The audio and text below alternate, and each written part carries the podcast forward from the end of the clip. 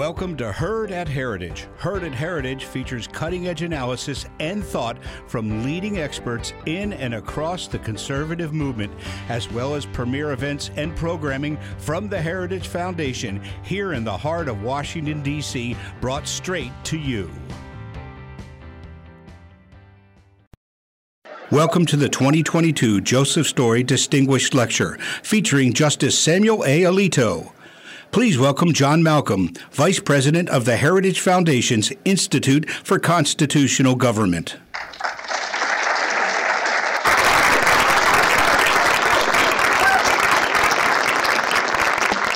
Thank you. Well, good evening. Uh, I want to welcome you to the Heritage Foundation and to the Joseph Story Distinguished Lecture. So, my name is John Malcolm. I'm the Vice President of the Institute for Constitutional Government and also the Director of the Edwin Meese Center for Legal and Judicial Studies. And I'm delighted that Edwin Meese is here this evening. So, this lecture.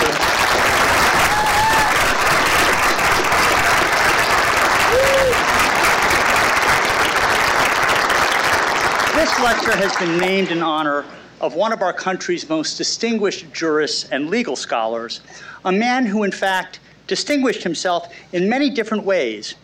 Joseph Story was involved in politics and civic activities in his native state of Massachusetts.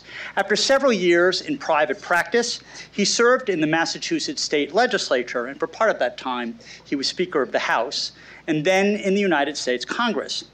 Pretty remarkable when you consider that he did all of that before he was confirmed as an Associate Justice on the Supreme Court at the ripe old age of 32, the youngest justice in our nation's history. In addition to serving with distinction on the High Court for 33 years, Story was instrumental in establishing the Harvard Law School and served as its Dane Professor of Law. Story was also an accomplished writer whose articles and books were praised on both sides of the Atlantic. His most famous work was, of course, his commentaries on the Constitution, which demonstrated his commitment to faithfully interpreting the Constitution as it was understood by those who wrote it and ratified it. The influence of Story's commentaries continues to be felt today among the judiciary and constitutional scholars, and thank heaven for that. We are fortunate indeed to have Justice Samuel Alito as this year's Story lecturer. Justice Alito has served as a federal judge for 32 years, half of them on the Supreme Court. Over the course of his judicial career, Justice Alito has demonstrated a keen intellect and an allegiance to the Constitution. He has also exhibited courage by never hesitating to state what the law is, not what he would like it to be, even when doing so places him in the center of the storm. And he has also exhibited a quality that is exceedingly rare in this town humility. Please join me in welcoming to the stage Justice Samuel Alito.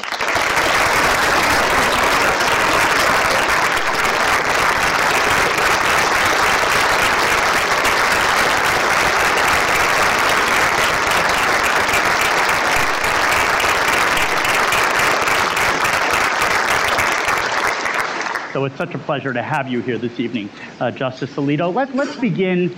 Uh, what is it that first piqued your interest in the Constitution and in being a lawyer? Uh, probably a couple of things. Boy, that's going way back. But uh, in high school, I was really interested in American history, and of course, you can't understand American history without understanding quite a bit about the Constitution. I was uh, uh, very interested in debating in high school, and I figured that was sort of what lawyers do. And one year, uh, the national debate topic was on the exclusionary rule or something like that. So that required us to assemble arguments on both sides of the question of whether it's required by the Constitution or whether it was appropriate for the Supreme Court to enforce it. And uh, I think I was also influenced by my father's work. He was not a lawyer, but he was in charge of research for the New Jersey legislature. So we often, that involved uh, helping legislators, both Republicans and Democrats, to write legislation. So we talked about that. And he also got involved in redistricting matters, as I Well, remember. that was, yeah, his major project during the 1980s, helping the state come into compliance with Reynolds versus Sims. So I, one of my memories from high school was lying in bed and listening to this clanking of the mechanical adding machine that he was using down in the kitchen to draw maps. The technology today is a lot different, but he said even back then that just with the tools that were available to him, he could draw uh, maps to achieve just with very little population deviation and respecting jurisdictional lines to achieve pretty much whatever end the member who asked him to prepare the map wanted. That's great. Much like today. so, after graduating from high school, you went to Princeton, which was very near your home uh, in Trenton. You once stated that while you were at Princeton, you saw some, and this is a quote, very privileged people behaving irresponsibly, and I couldn't help making a contrast between some of the worst of what I saw on the campus and the good sense and decency of some of the people back in my own community. Can you explain what you meant by that and sort of how it formed your thinking? well, the specific thing I was thinking about were um, aspects of the anti war movement. Um, I entered college in the fall of 1968, a long time ago, but that was at the height of the war in Vietnam. And uh, about two thirds or more of the students in my high school class didn't go to college. So many of the boys were drafted and they were sent off to fight in, in Vietnam or serve in the military someplace else. Um, and they had no choice, and they did what they thought was their patriotic duty. Uh, the students at Princeton were triply privileged. We were privileged to be in college. We were privileged to attend a college with Princeton's resources. And we had draft deferments. So there was no risk that we were going to be sent off to the jungles of Vietnam as long as we were in college. There were reasonable grounds to oppose what the U.S. did in Vietnam for strategic and policy reasons. And certainly in retrospect, that's even clearer than it was at the time. But I couldn't see any justification for vilifying ordinary soldiers like my high school classmates. Uh, I couldn't see any justification for some of the really wild claims that were being made about the reasons why the United States was in Vietnam. And I was really put off by the message that I thought some of my classmates were sending and what the university finally sent by throwing ROTC units off campus. What was the meaning of that? Were they saying that the United States doesn't need a military? And that would be absurd. Or were they saying, yeah, the United States needs a military, but we're really too good for that. And let, it, let the training of officers be done by the state universities and by other lesser places. And I, I, I didn't like that kind of elitism. So I guess this is going to feed feed into that because after graduating Princeton, you then went to Yale Law School. And I would hasten to add that uh, that Clarence Thomas and John Bolton were, were classmates of yours. Um, but another classmate and a friend of yours was quoted as saying the following: "A lot of us were hippies, love children, political dissenters, and draft dodgers." So, why did you choose Yale Law School, and what was that experience? well, just as an aside, the the Clarence Thomas of those days was different in appearance.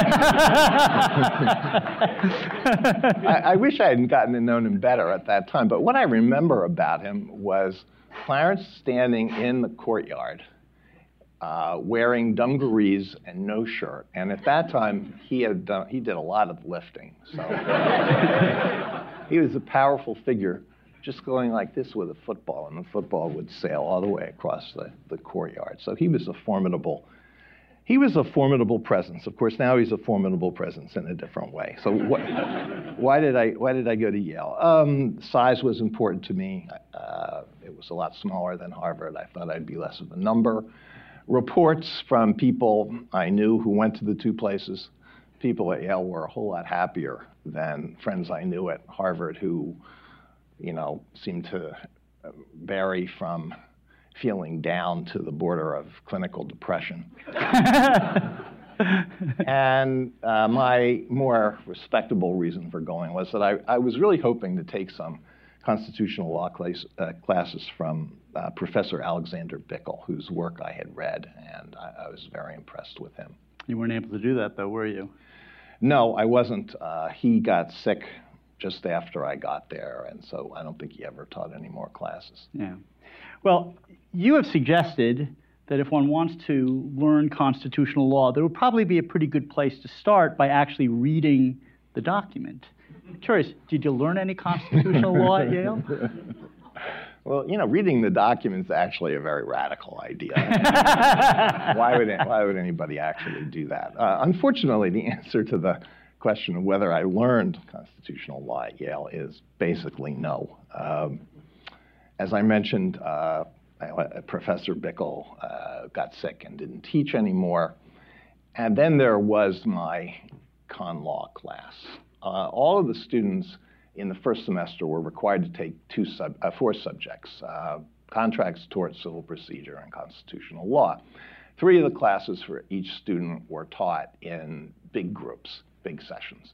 But each, for each of us, one of, the, one of those courses was taught in a small group with maybe 10, 10, 12 students. And the point of that was we were supposed to learn the subject as well as legal writing. So I looked at my uh, course assignment and I saw I had been assigned to a small group in constitutional law taught by Charles Reich. Now, the name probably doesn't mean anything to people now, but to you know a, a short bio in the in the 60s, he had really been a leading progressive constitutional scholar. He wrote an article called "The New Property," which was thought to have been influential in Goldberg versus Kelly. But by the time I by the time uh, I got to, um, to Yale, he had lost interest in law. He had written, he was sort of swept up by the counterculture.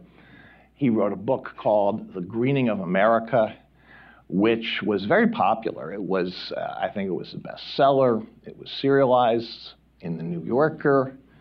He appeared on the Dick Cavett show, if I remember correctly. Anybody here old enough to remember the Dick Cavett show? uh, and he had no interest in teaching in teaching law. So I went to the the dean of students and I asked to be transferred. No, never in the history of Yale Law School has anybody been transferred. So there I was. I was stuck.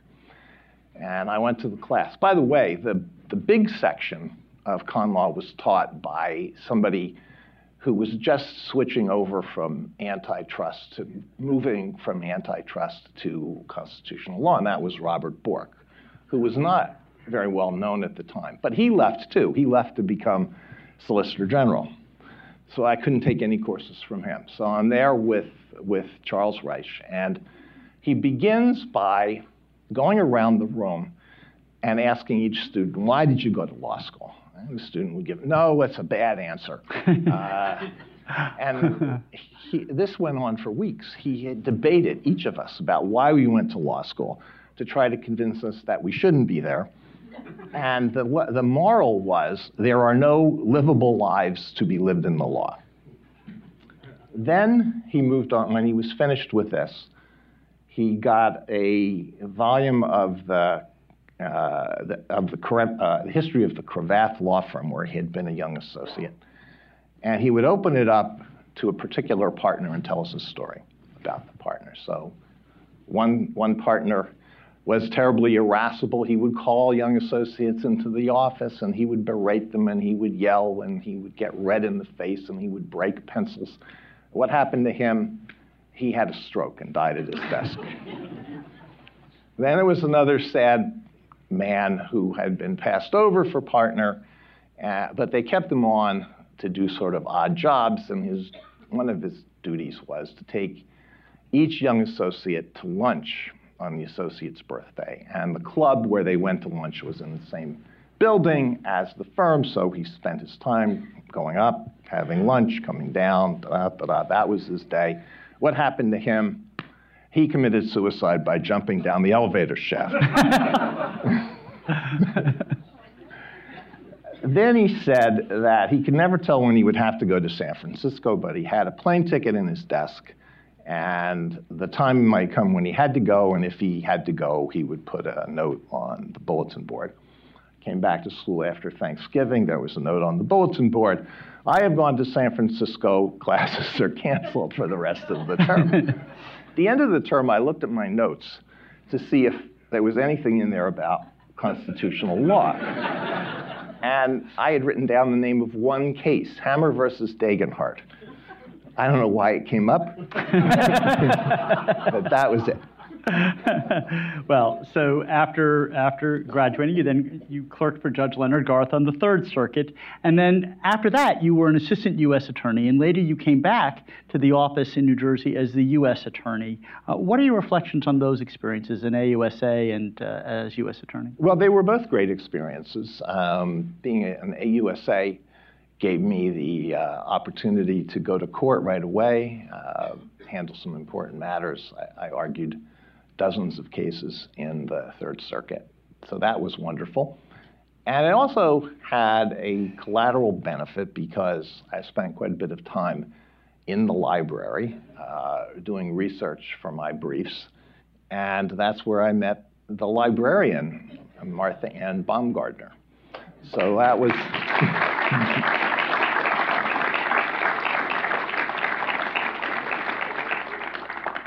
had I been a little bit younger, I would have oh, done. I'd have done all my research at my desk on the computer, and I never would have met her. my life would be infinitely poorer. Anyway, I came back as, as U.S. Attorney a number of years later, and that was a lot of fun, and, and it was very satisfying. It was the completely unlike anything I had done before, completely unlike anything I would do after that. It did not involve a lot of a lot of reading and deep thinking and writing. It was really a, a people job, uh, managing the office, keeping all the attorneys moving in the right direction. And uh, I also had the opportunity to deal with the media for the first time. And that was quite an interesting experience. Um, before I arrived, pretty much every Sunday, there was a big article in the local paper detailing uh, inside information about investigations that the office was conducting. Of course, that was highly improper. So when I, arrived, the reporter who wrote these articles came to see me. And what he said, this is, I mean, he wasn't uh, shy about making his point. He said, Look, I can make you look really good, or I can you, make you look really bad. And if you leak information to me, I'll make you look really good. And so I said, no, we're not going to do that. Uh, uh, and so I, I was pestered in the first, I mean, the first few weeks in the office. Every time something happened, an indictment, a guilty plea, a verdict, I, I got a whole stack of calls from reporters. I didn't want to have to talk to all these reporters. So I hired uh, uh, the, the, first public information officer that we had to deal with. And, and, so what we did was fed them all the information that they wanted about things that were on the public record but I, I, wanted no part of that other stuff. You had a good collegial relationship with the press right from the start. right, right from the start. Now, in between those two jobs, you worked in the Justice Department in two different positions. Uh, first in the Solicitor General's office under Rex Lee and then, and then Charles Fried. You argued 12 cases uh, in front of the Supreme Court. Uh, and then you worked in the Office of Legal Counsel under Chuck uh, Cooper, providing legal advice to the President and, and executive branch agencies. What were those experiences like? They were both very valuable, and I cherish the memory of, of both of them. It was a real thrill to argue cases in the Supreme Court. I had, as I said, I had argued quite a few in the Court of Appeals, but the Supreme Court is, is different. And uh, even though I had been in court a lot, I felt a little bit nervous during my first argument. Uh, in those days, the office was gentler than it is now, and so they always gave an attorney uh, a, a, sure win case for the attorney's first argument. Mine was a sure win case. Uh, but I started to talk, and then fortunately, Justice O'Connor asked me the first question. And it was a really big softball question, so that was that was good. But it was a thrill to and a privilege to uh, to handle those to handle those cases. My first boss was Rex Lee, Rex was uh, a gentleman and a very impressive scholar and, and a very fine man. I'll give you, I'll give you one example of this. Um, I had worked on a brief with Paul Bator in a case called the FCC versus the League of Women Voters. It had to do with the constitutionality of a federal statute that prohibited uh, editorializing by a public broadcasting station. So, you know, it was a, it was a somewhat important case. The statute was one that uh, Attorney General Civiletti had refused to defend because he thought it was pretty clearly unconstitutional. But when uh, French Smith took over as Attorney General, he thought that the, the government should defend the constitutionality of any statute unless it was utterly, utterly indefensible. And so we took up that, and and Paul uh, was determined. He thought it was we could win the case. He thought we actually could win the case. So he was set to argue it. But unfortunately, he had a death in his family like two days before the argument, and he couldn't argue the case. So it fell to me to do that. I had previously, in all my other arguments, done uh, endless preparation, a week of preparation. So all of a sudden, I have to argue this at the last minute. Uh, but Rex was very supportive, and he actually came to the argument and sat next to me, at, uh, like he was second chair in this in this argument, which, which shows the kind of uh, kind of person he was. And we got four votes, so I considered it a moral victory, uh, even though the statute probably was unconstitutional. and your time at OLC? Uh, OLC was was real joy. Um, I should say that the Justice Department at that time was headed by a great man and an American statesman, uh, General Meese. I'm glad that he's he's here with us here today and the head of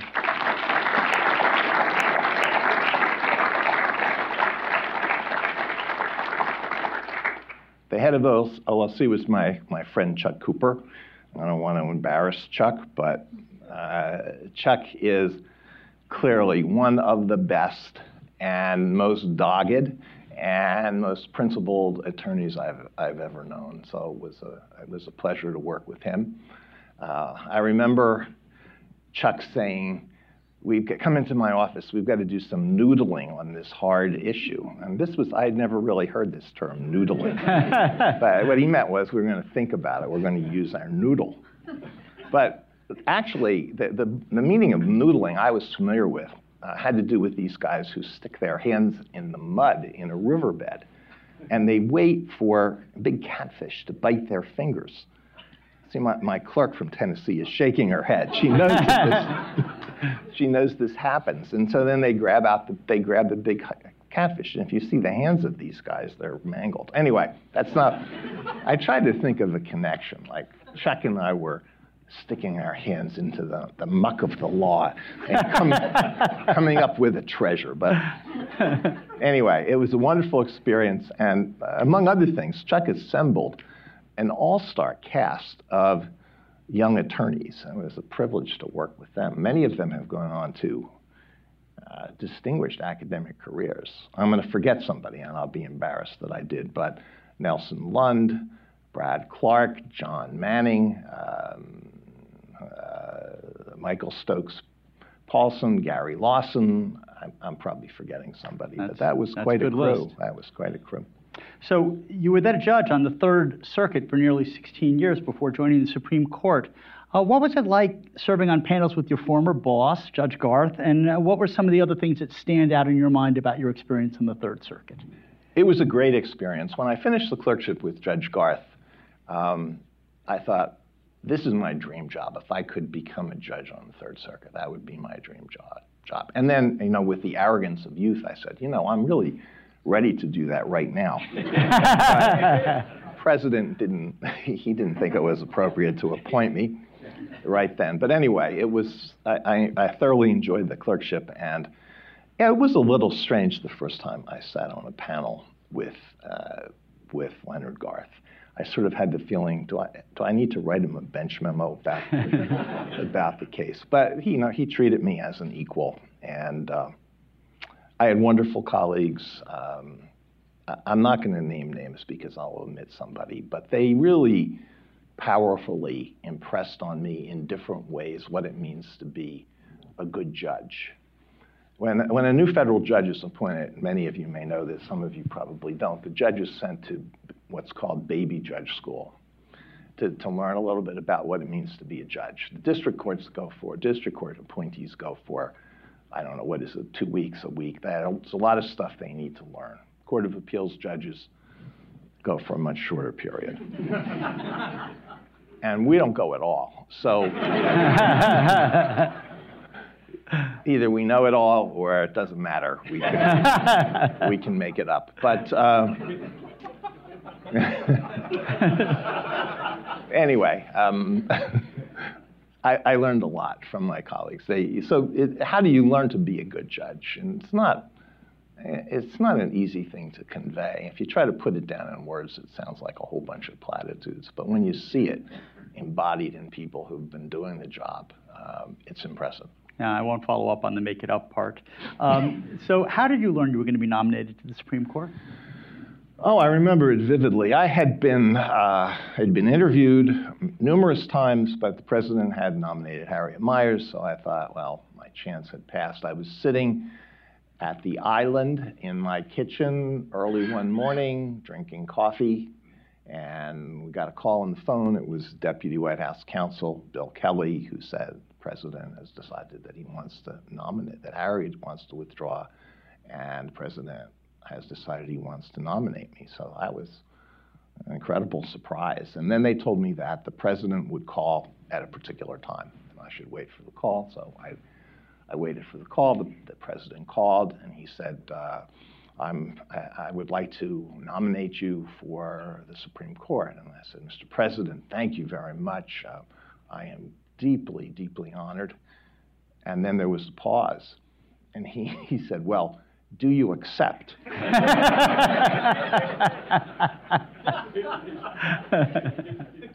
President Bush was not a lawyer, but he knew about offer and acceptance. so you had obviously spoken to him before, and I, and I know obviously one thing you share in common is you are both passionate uh, baseball fans. So I'm curious, did you spend more time talking about law or talking about baseball?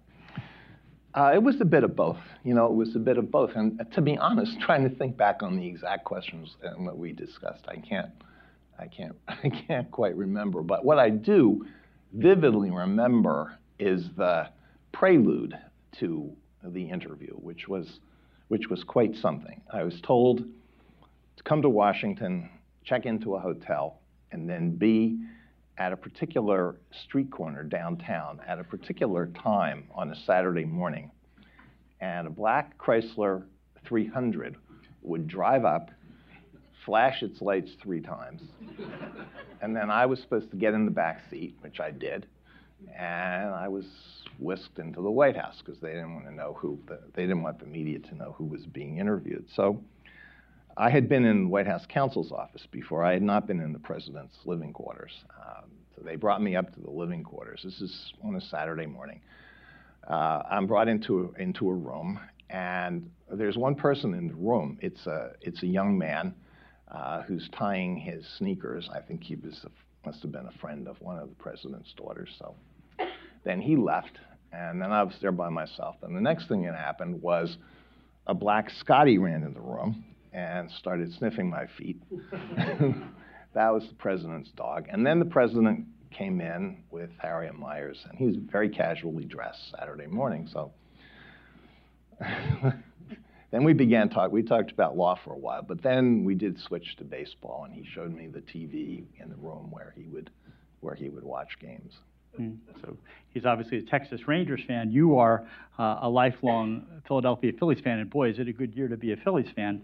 Uh, in fact, in fact, I understand that the Phillie Phanatic, which is the team mascot, uh, made a special uh, guest appearance at your Supreme Court uh, welcome. Now, you grew up in Trenton, New Jersey, which is about equidistant between New York and Philadelphia, uh, yet you chose to become a Phillies fan rather than, say, a Yankees fan. I'm curious why you did that and what that choice tells us about you. Well, as we sit here, wasn't it a good choice? this year, certainly. The Phillies are in the World Series. The Yankees have gone home for the winter. In, in 2009, I lost a bet with Justice Sotomayor when the Phillies played the Yankees, and I was really hoping that uh, we both hoped that we could renew our bet, and I could get even, but it's not going to happen. I'll tell you a story about the Phillie Phanatic. He did come. Uh, he came to the. We always have a welcome dinner for the justices, and so we had a very nice dinner in our dining room, which is a, quite an elegant room. And then after the dinner, uh, Justice Breyer opened the door, and the Phillie Phanatic came in. and I have a picture in my office of the Phillie Phanatic hugging Clarence Thomas. classic picture. Um, and then so I sh- shook hands with him, or whatever you do with the Philly, the Phillie Phanatic. But I noticed something different from the last time I had. I had been in the presence of the Phillie Phanatic once before at a game in Philadelphia on a hot June day, and this suit that he wears is it doesn't breathe at all, so it gets very, very hot. And when he was in Philadelphia at the game, he was very fragrant. But when he came to visit us, he, you know, he smelled like a rose. so why did I choose the Phillies over the Yankees? In the middle of the 1950s, when the Yankees always won and the Phillies never did. And the answer is I don't know. Uh, but there have been psychological studies, and I'm sure these are right, that voting for a losing, rooting for a, a losing team when you're growing up is good for your character. I'm sure that's right. So in 1994, you even attended a Phillies fantasy baseball camp, a, a gift uh, from your wife, Martha Ann. Uh, that must have been a lot of fun. How was that experience, and did you get to bat against Steve Carlton?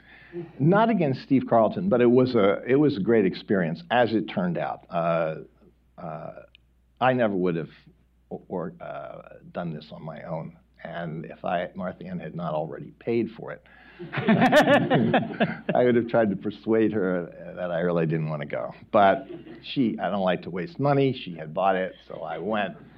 And it was really, it was a wonderful experience. Even if you may, I mean, you may think it's pathetic to think of guys in their 40s and 50s pretending to be Major League Baseball players for a week, but who cares? It was, it was fun. We were broken up into teams. We were in the clubhouse that the Phillies use for spring training, and we had lockers and we had uniforms, and I, we played on the field that they use. I had played in, you know, as a kid. I was an I was a second baseman, and every place I played, the the infield was bumpy. There were pedals uh, pebbles, and so you never, you know, you could never count on getting a true hop. But this thing was manicured. One day they forgot overnight the, the sprinkler system went off when it shouldn't, and so when we arrived, the field was saturated, couldn't play. So what did they do? They brought in a helicopter to hover over the field and dry the field so we could play. Wow. At the end, on the last day, we played against old major leaguers. Uh, by that time, every single one of the guys like me had pulled his hamstring. the, the, the clubhouse stunk of liniment. Nobody could, nobody could run. So I, I, came up to the plate, and the pitcher is wasn't Steve Carlton, but it was a former Phillies uh, closer, Al Holland. Oh yeah. Threw very hard, and even though some years had gone by and he had put on a little bit of weight, you know, I, he still could throw hard. So I came up to the plate. First pitch, I couldn't even see it. I didn't know what. I, I didn't know what happened. So I stepped out and I said, "You need a plan." And my plan. So I said, "You know, he's going to," and I'm sure he wasn't trying to throw hard. Uh, my plan is this: I, he's going to throw the ball right over the center of the plate, waist high, and so I am going to swing before he even releases the ball. when he's in his windup, I am going to swing. And I hope to hit the ball. I just don't want to strike out ignominiously. And it worked, really. I, I hit the ball. It went to, I, I grounded out to first base, but it was, it was a, a moral victory. so let's move on to some talk about law a little bit. So before we do that, so Abraham Lincoln once said, quote, every nation has a central idea from which all its minor thoughts radiate. I'm curious, in your judgment, what is America's central idea? You know, what, what are your thoughts about that? Well, that's a hard question. It's a good question, but it's a hard question. And, um, you know, tonight or tomorrow, I'm going to think of a, a better answer than I have right now. But uh, what, what I will say is that, um, you know, uh, uh America has, has, a, has a number of different ideals. Um, uh, individual liberty is certainly one of our ideals. Equality under the law, the rule of law, um, self-government, Republican self-government, small r, Republican self-government, um, opportunity. I'm, I'm, sure there, there, there are others. So uh, I, am thinking of a term or a concept that would unify these because these different strands are often in tension with each other. Uh, and I think what, at our best, we have aimed at is a kind of a balance among all of those. But so, I'll, I'll, you know, as I said, I'll wake up tonight or maybe tomorrow and think of a way of unifying them. So originalists generally believe that the meaning of the Constitution is fixed at the time of its ratification, and that judges lack the authority to, to change that meaning. Now, you have described yourself as a practical originalists. In, in, cases of first impression, though, you've joined many originalist opinions, you've authored uh, many yourself. Uh, when you describe yourself as a practical originalist, what do you mean by that? I'm not sure it's a it's a very descriptive term. Um, if I remember correctly, I used it in, in answer to a question that was asked to me by by Randy Barnett, and uh, it popped into my head. Maybe I'm wrong, but I think that was when I I used the term. And, and what I had in mind was basically was basically this that there is a difference between originalist judging, which has immediate practical consequences, and originalist scholarship, which can be very influential in the longer run, but doesn't have consequences the moment the scholarship is, is published. So I'll give you two examples. One, one is stare decisis. Um, stare decisis was an important part of our legal system when the Constitution was adopted. And I think it's a fair inference that it's incorporated into the concept of the judicial power that's given to the federal courts in Article 3. And certainly, if you read, you read Federalist 78, it was very important in Hamilton's argument for judicial review. So it was important at that time, and it, it remains quite important. And it's not an inexorable command, but it, it remains important. We follow precedent most of the time. And what that can mean uh, is that a court will apply a rule that is settled even though the court thinks the rule is probably wrong. The court has said it is sometimes better that a rule be decided than that, that it be decided right. So that's, that's stare decisis. It's an important part of judging, but it has no place in, in any form of scholarship, in my opinion. You think of the natural sciences. Suppose there was stare decisis in the natural sciences. Suppose Einstein had said, um, you know, Newton's theory of gravity has been established for, what would it be, go back two centuries. Uh, and so I'm going to follow it even though I think it's probably wrong. No, we don't want that any of the natural sciences. And it's no more true in other fields, including legal scholarship. There's no precedent that is immune from questioning in legal scholarship. So that's one difference. Another is, is compromise. If a justice is assigned to write an opinion for the court, the justice has to try to get at least four colleagues to agree. And that can be a difficult process. And what is ultimately produced may be quite different from what the author or any other member of the majority would, would actually prefer. But it's important to get an opinion of the court. I, that was driven home to me during my 15 years on the Court of Appeals. Mm. We lower court judges wanted to know what was the rule that the Supreme Court had decided and that we had to apply in our cases. And when there wasn't a majority opinion, it became much more difficult, sometimes really very almost impossible. Uh, I don't think there's anything like that in, in scholarship. Not the same kind of compromises. Most scholarship is written by one person, and even if, you know, even when they're co-authors, the co-authors, if they disagree about important things, can decide they're going to go separately. Right. So, in your opinions and in several speeches, you have described the importance of providing robust protection for religious liberty, both here and abroad. In fact, in a recent speech in Rome, you said that religious liberty is, quote, dangerous to those who want to hold complete power. You've also pointed out the importance of countering hostility to religion and the relationship between uh, the right to free exercise and other constitutional rights, such as the right to free speech and, and, and, freedom of association and assembly. I was wondering if you could share your thoughts about the role of religion uh, in our society and on the court's jurisprudence in this area. It's a big question. It's an important question. It's a delicate question. So, you know, in answering it, I want to make sure I don't say anything that is that will be misunderstood. Um, let me see if I can say a couple of things. Uh, I think that the, the religion clauses of the First Amendment envision a society, first of all, in which every person is free to practice any religion or no religion. They envision a society in which a religiously diverse population lives together harmoniously and productively.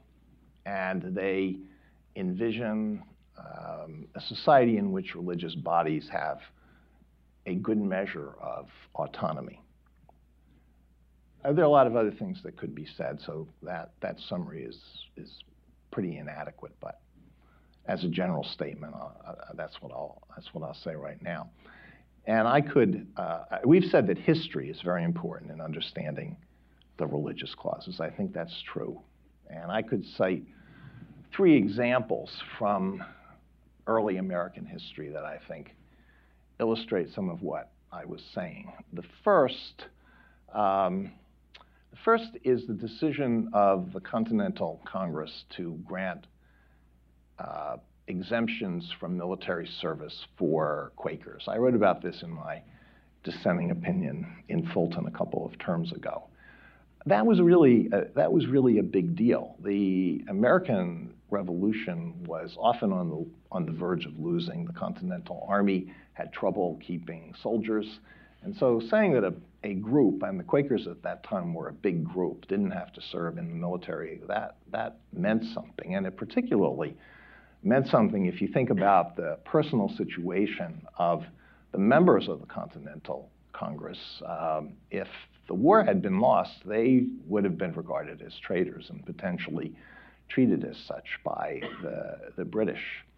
And yet they thought it was important enough to grant those exemptions to the Quakers. So that's the first example. The second is what Washington did after he was elected. And he made a point of reaching out to all the religious groups in the country. He wrote a very famous letter that many of you have probably seen to the, the Hebrew congregation in Newport, Rhode Island. And I can't, I wish I could quote it, but the thrust of it was that uh, we are not just going to tolerate all religions. We are going to um, we are going to embrace them, and all that we ask of all Americans is that they be good citizens.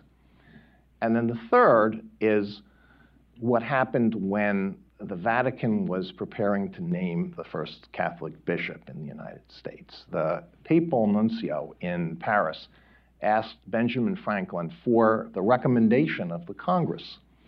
And Franklin said, Well, the Congress of the United States has no power over churches or religious bodies. Now, if you, if you know European history, this, is a, this was a big thing because throughout European history, there had been constant battles between popes and, emperors and kings about who was going to appoint the bishops in the territory uh, in question. But Franklin's answer was, we're going to have none of that in the United States. Churches here are going to be autonomous. Hmm. So while we're talking about the First Amendment, you have spoken about the importance of free speech and civil discourse, and have pointed out that the First Amendment is not designed was designed to protect unpopular speech because popular speech doesn't need uh, any kind of protection. Uh, some of your opinions reflect that. Your majority opinion in Matal versus Tam, your dissent in the Walker case, that was a Texas license plate case. Even on the Third Circuit, your majority opinion in the Saxe case. What are your thoughts about the state of free speech?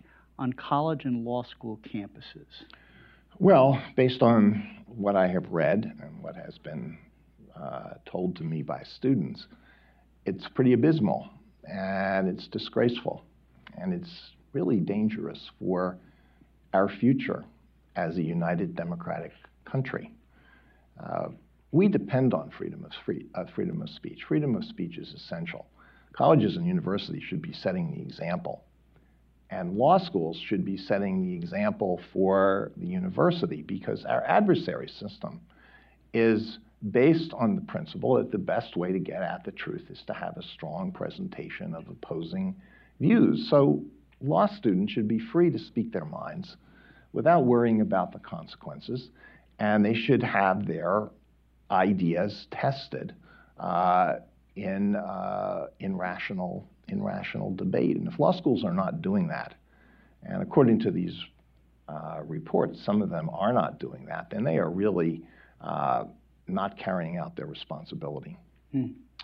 So, when it comes to the First Amendment free speeches, though, you have occasionally struck out on your own or, or virtually alone and indicated that you would have upheld certain laws that punished or regulated particular kinds of speech. Cases like the U.S. versus Stevens case, in which the court struck down a federal law that criminalized the production of, of so-called animal crush videos. Snyder versus Phelps, in which the court said that the First Amendment protected the rights of members of the Westboro Baptist Church uh, to protest and say some rather vile things at the uh, at the funerals of soldiers who'd been killed in action. United States versus Alvarez, in which the court struck down a federal statute making it a crime uh, to make a false statement about having received military honors uh, and Brown versus Entertainment Merchants Association, which was a case involving uh, parental consent laws for kids with violent uh, video games. Those come to mind. Can you explain your, the nature of your disagreement with your colleagues in the majority in those cases and where you would draw the line between protected and unprotected speech? Well, I think we agree on what's most important, and that is that free speech is vitally important to our country and to our society. And the real test, as, as Oliver Wendell Holmes wrote, is whether we're willing to protect the speech that we hate. It's easy to protect the speech that we love, but when it comes to the speech that we hate or the speech that we fear, that's where we're really tested. That's the most important thing. And so, most of the, the, the general rule, with only minor, with only exceptions for exceptional situations is that any speech involving public issues, involving politics, government, history, economics, uh, law, uh, science, religion, philosophy, the arts, anything of that level of importance, the general rule has to be the government has, has to stay out. But it's also important to keep in mind what the First Amendment says, and it does not protect the right of everybody to say anything that they want at any time, at any place, and in any way. Uh, it protects the freedom of speech. It's like other provisions of the Bill of Rights, it refers to, picks up a pre existing right, a right that had some dimension before the Bill of Rights uh, was adopted. And from the very beginning of our country, it has been, our legal system has recognized that there are categories of speech that are not protected by the freedom of speech extortionate threats, uh, fraud, uh, defamation, uh, shouting fire in a crowded theater. Uh, there are established exceptions.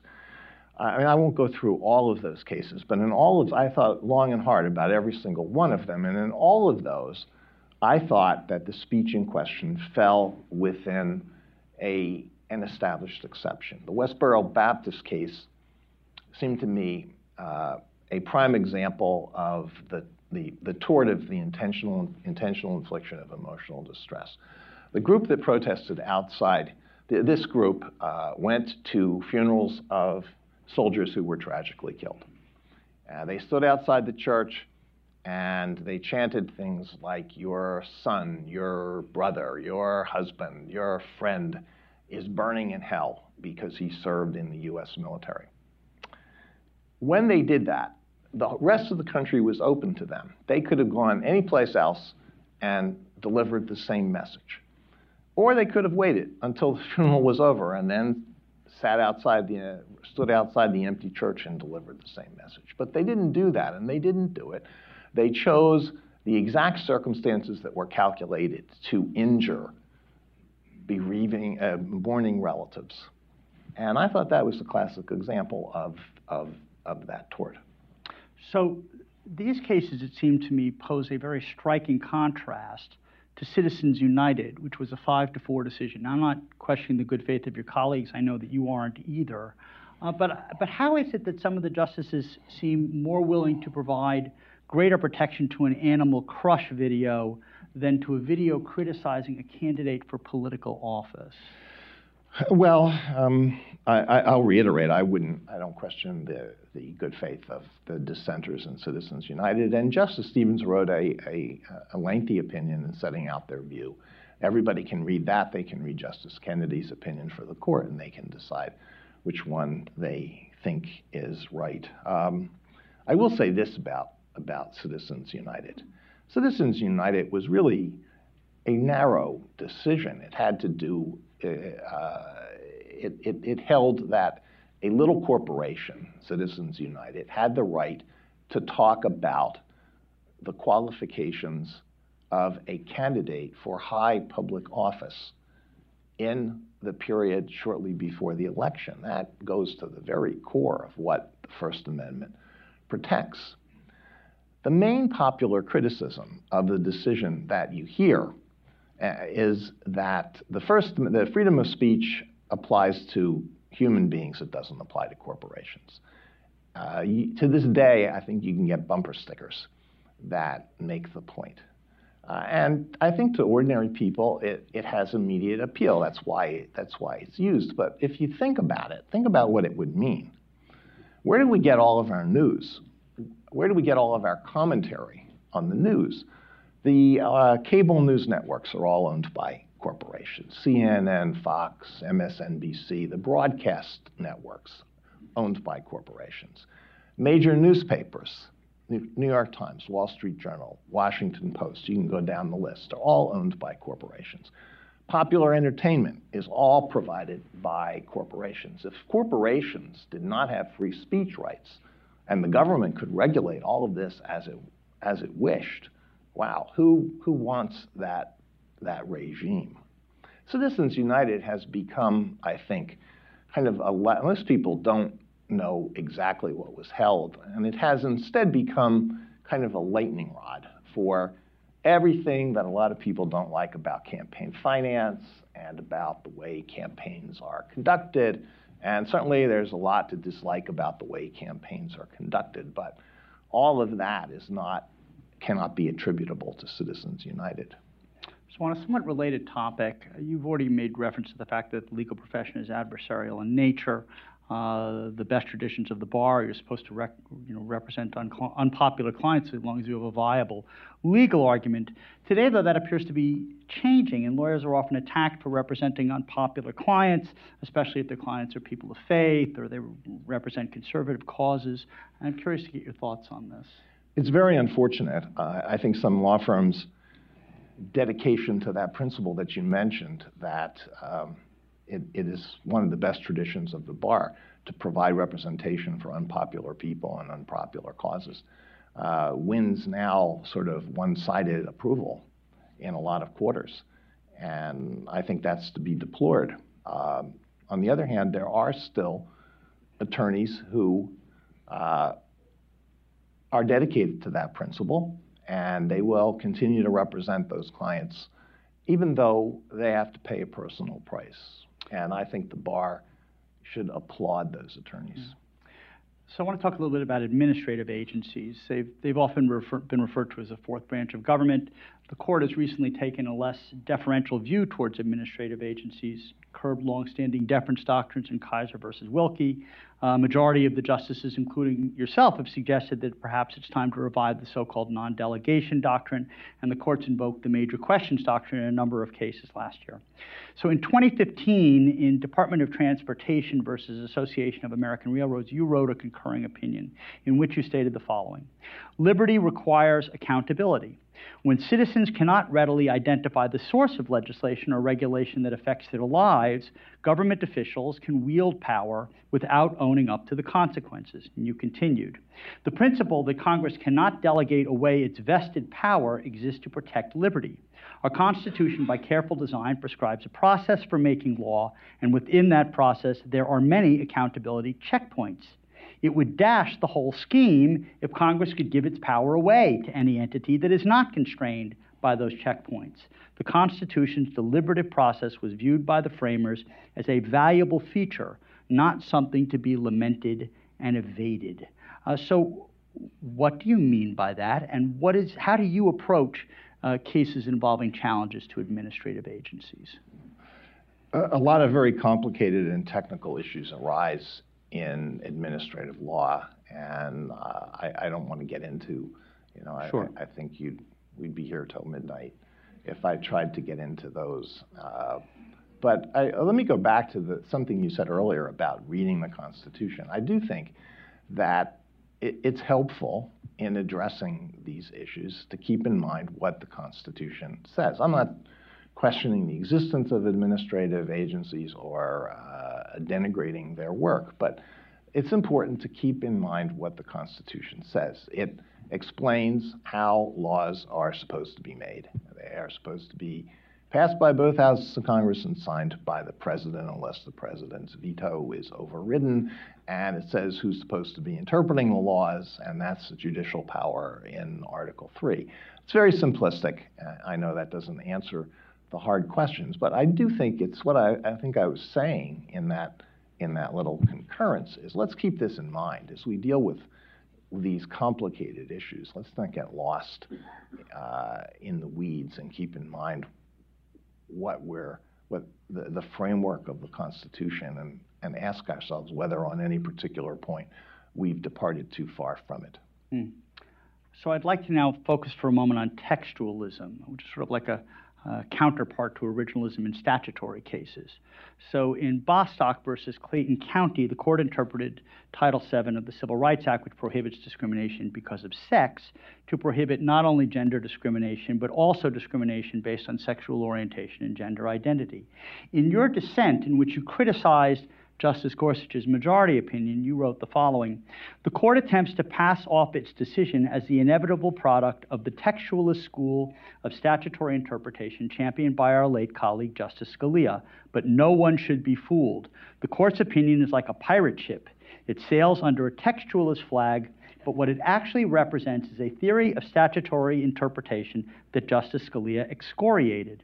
The theory that courts should update old statutes so that they better reflect the current values of society. Can you explain a little bit more about your disagreement with the majority and about how to properly think about textualism when it comes to discerning the meaning of statutes and whether you should incorporate things like legislative history, political history, social history in, in determining that interpretation? Well, I was sort of uh, channeling Nino when I wrote that. I, thought that the I thought he'd like the pirate ship line. he could have done better, but it was my uh, homage to him. But my uh, uh theory of textualism is the one that he championed, as I understand it. There are those who will disagree, but I've puzzled over this and. I think that my understanding is what he was getting at. I wish he were still with us. I wish he had been around for Bostock. I think he would have explained it all to us in ways that we could easily understand, and but he wasn't. So uh, we have to do our best without him. So it's a complicated subject. Let me say a couple of things. The first is I think it's important to keep in mind what he was battling when he took this on. By the late 1970s and the early 1980s, statutory interpretation had gotten way out of hand. Uh, congressional intent, as illustrated by legislative history, had gone a long way toward supplanting consideration of the actual words of the statute. There was even a case from that era when the Supreme Court said this, and I'm not, I'm not exaggerating. The court said the legislative history is ambiguous, and therefore we will look to the text of the statute. So it was, it was re, the, the, you know, the priority was reversed. Um, and that's what Nino faced. Um, legislative history was seen as enabling judges to reach whatever policy results they preferred. Judge uh, uh, Judge Leventhal of the um, of the D.C. Circuit famously said that looking at legislative history was like entering a cocktail party and looking over the room to find your friends. And uh, that was the idea. A judge who looked at the legislative history would look around to see uh, friendly things in the legislative history. The judge would find them and would use them to uh, as support for the judge's interpretation. Legislative history was also being manipulated by Congress. Congress was paying attention to what the court was doing, and since the court was putting a lot of weight on legislative history, members of Congress, spurred on, I'm sure, by interest groups, uh, were trying to manufacture legislative history to support propositions that they couldn't actually get into the, into the bill. So uh, that's what Nino was fighting. He was, I think, quite successful in changing the direction. Uh, that's the first point. The second is that, and, and you know, this, this deserves a lot more time than I'm going to be able to give to it, although I think you want to tolerate. But I think that Nino recognized that the theory of the judicial role in interpreting statutes that he adopted, uh, that he, uh, he accepted, and that was, the, was uh, demanded uh, and under, demanded some concept of intent of congressional intent.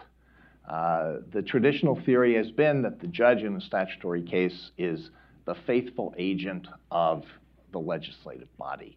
And an, an agent has to be uh, has to be mindful of, has to heed the intent of the principal. So if you accept that theory, I don't, you can't get away from some concept of intent. What Nino's way of dealing with that was to say that he accepted a sort of an objectified intent. That was how he described it. And this was the intent that you could discern from the text of the statute and the broader context.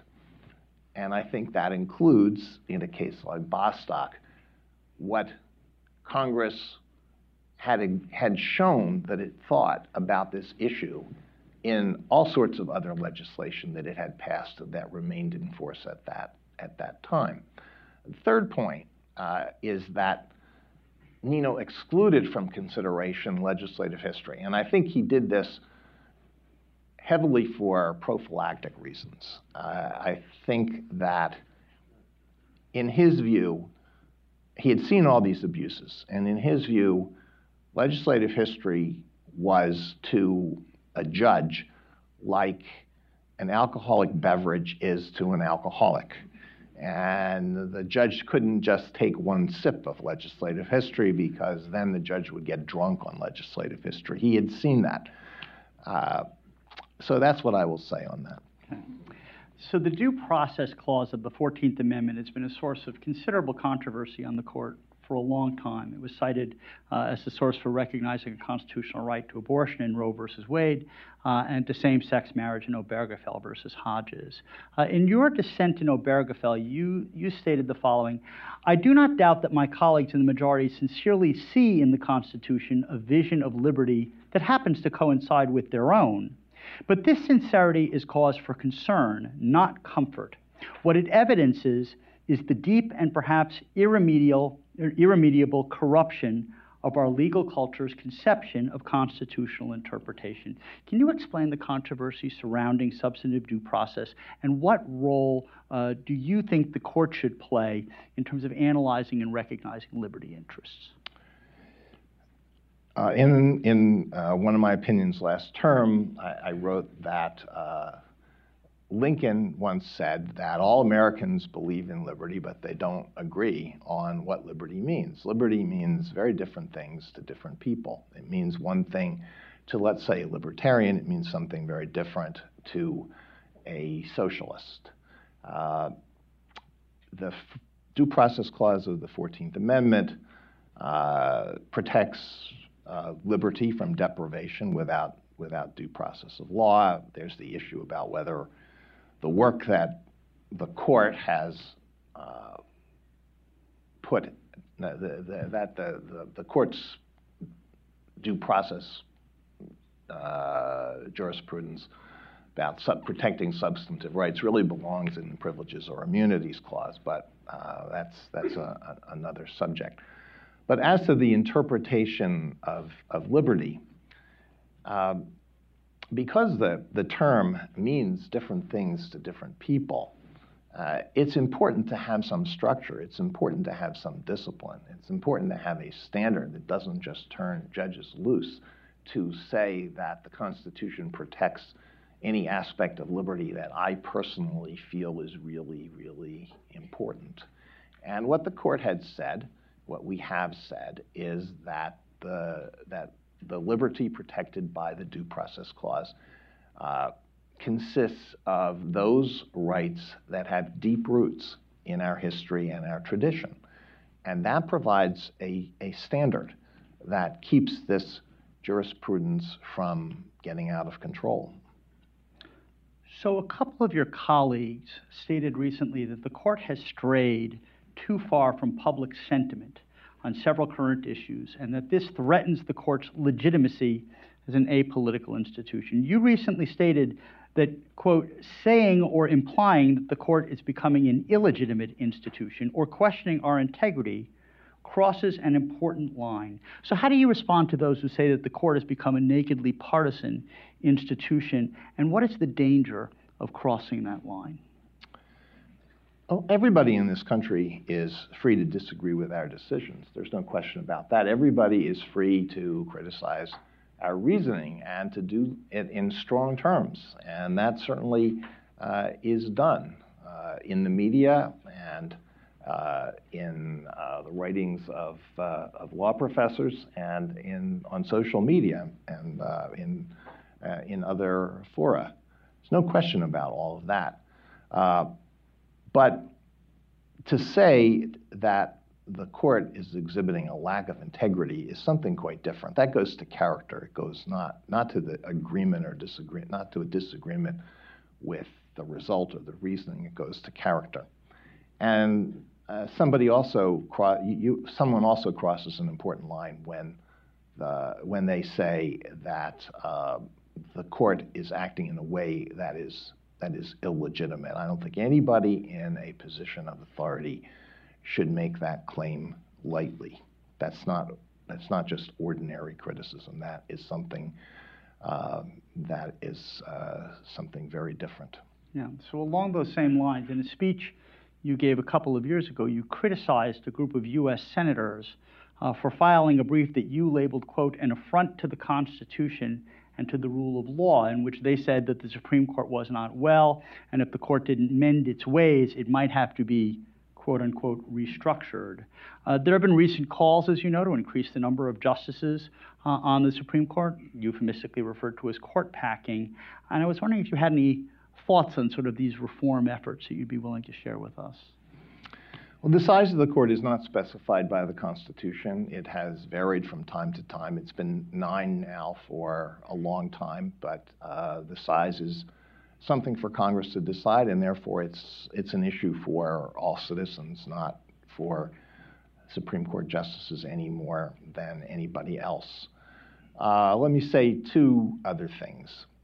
First, um, I'll ask a question. I'll ask a rhetorical question. If Congress were to change the size of the court, we were talking about the perception of legitimacy, so this goes in that direction. If Congress were to change the size of the court and the public perceived that the reason for changing the size of the court was to influence decisions in future cases that Congress anticipated the court might be deciding at some point in the foreseeable future. What would that do to the public perception of our independence and our legitimacy?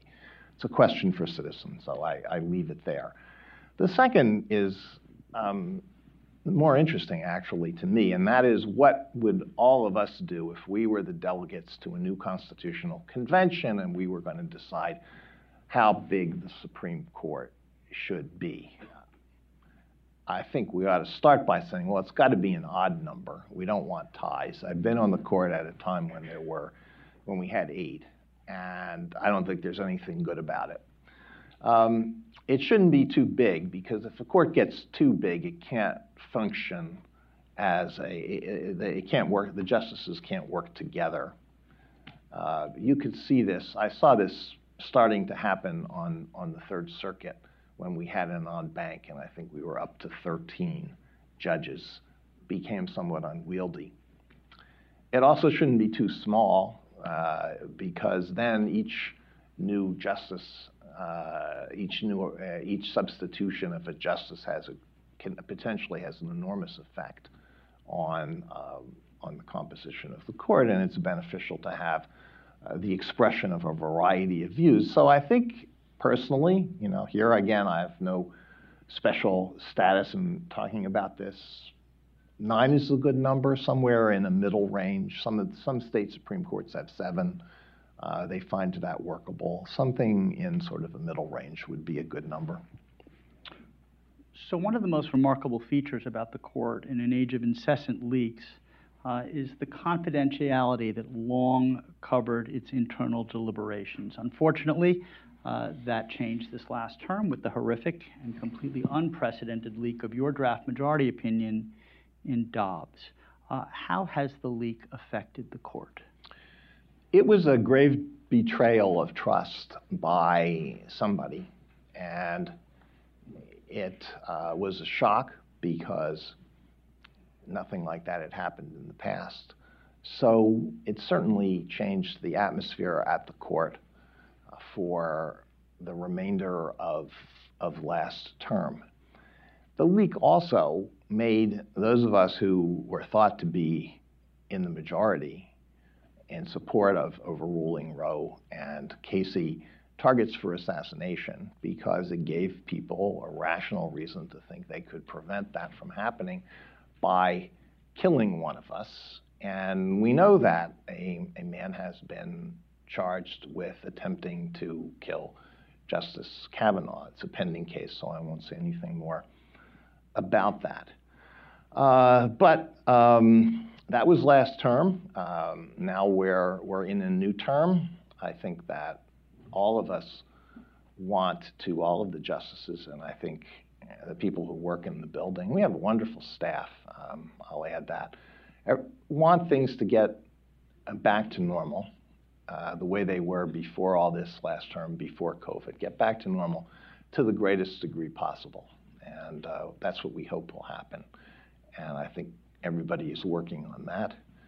You know, during my 16 years on the court, the justices have always gotten along very well on a personal level. I think the public, when they read our opinions, probably misses that. Um, we sometimes, you can see by reading those opinions, we sometimes disagree pretty passionately about the law, and we have not in recent years been all that restrained about the terms in which we express our our disagreement. I, I'm as guilty as others probably on this on this score. But Um, none of that is personal, and that is something that I think I wish the public understood.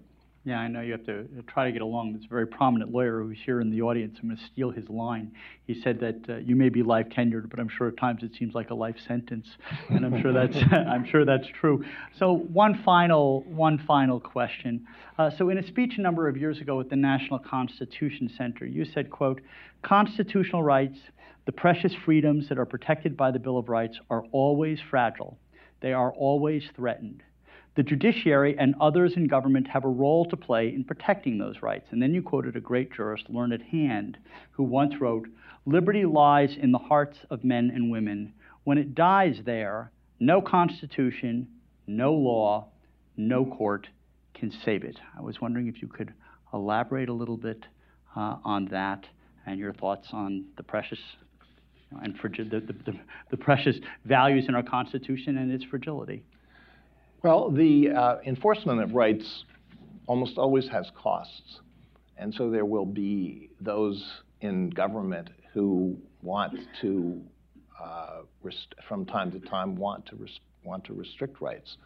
Federal, federal government, state governments, local governments. And so what happens when they try to do that? Who is going to be there to try to stop this from happening? Well, we hope the courts will do that most of the time the courts do that. But in the end, the judiciary is the weakest of the three branches. If it came down to a bare knuckles fight between the judiciary and either the executive or Congress, uh, there's no doubt who would lose. Uh, plus, judges are human beings. So if the society comes to the comes to the point of thinking this particular right is not very important, and in fact, protecting it actually is a bad thing. It has bad consequences. We don't like it anymore. Uh, judges are, are human beings, so they will, that, that popular view over time will eventually uh, affect the thinking of judges, and they will uh, be less uh, enthusiastic and less vigilant about enforcing those rights. So Hand was absolutely correct. If liberty uh, has to live in the lives of, in, in, the hearts of ordinary citizens, and if it dies there, then it will die out. Well, Justice Alito, this has really been been terrific. Um, it's been a real pleasure. Uh, I want to invite up uh, to the stage uh, Heritage's president, Dr. Kevin Roberts, for a special presentation.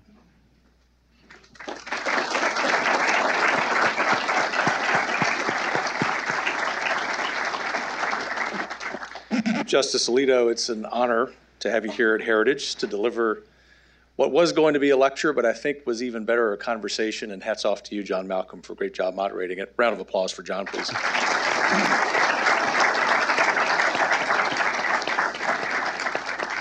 Thanks for your comments, not just about the law, but about baseball. Being an Atlanta Braves fan, I'm suffering from your Phillies win, but congratulations. All kidding aside, it's my privilege to present you with a few tokens of our esteem to mark the occasion. First, as you can't see here, but some of the audience can see on the other side of the podium, we have a two volume set of Joseph Story's commentaries on the Constitution. They're awfully good for bicep curls. but if you don't want to do that, you might want to give them to some of your colleagues and encourage them to read them. Coming from this historian. If that is too much, we also have an abridged version and one volume with a foreword by our very own Attorney General Ed Meese. That's less good for bicep curls, but easier to read. Most important, I'd like to give you the highest legal award that we present at the Heritage Foundation, our Defender of the Constitution Award, which I think everyone here will agree you certainly deserve. Indeed, I can think of no more worthy recipient. But Justice Alito, congratulations. Thank you.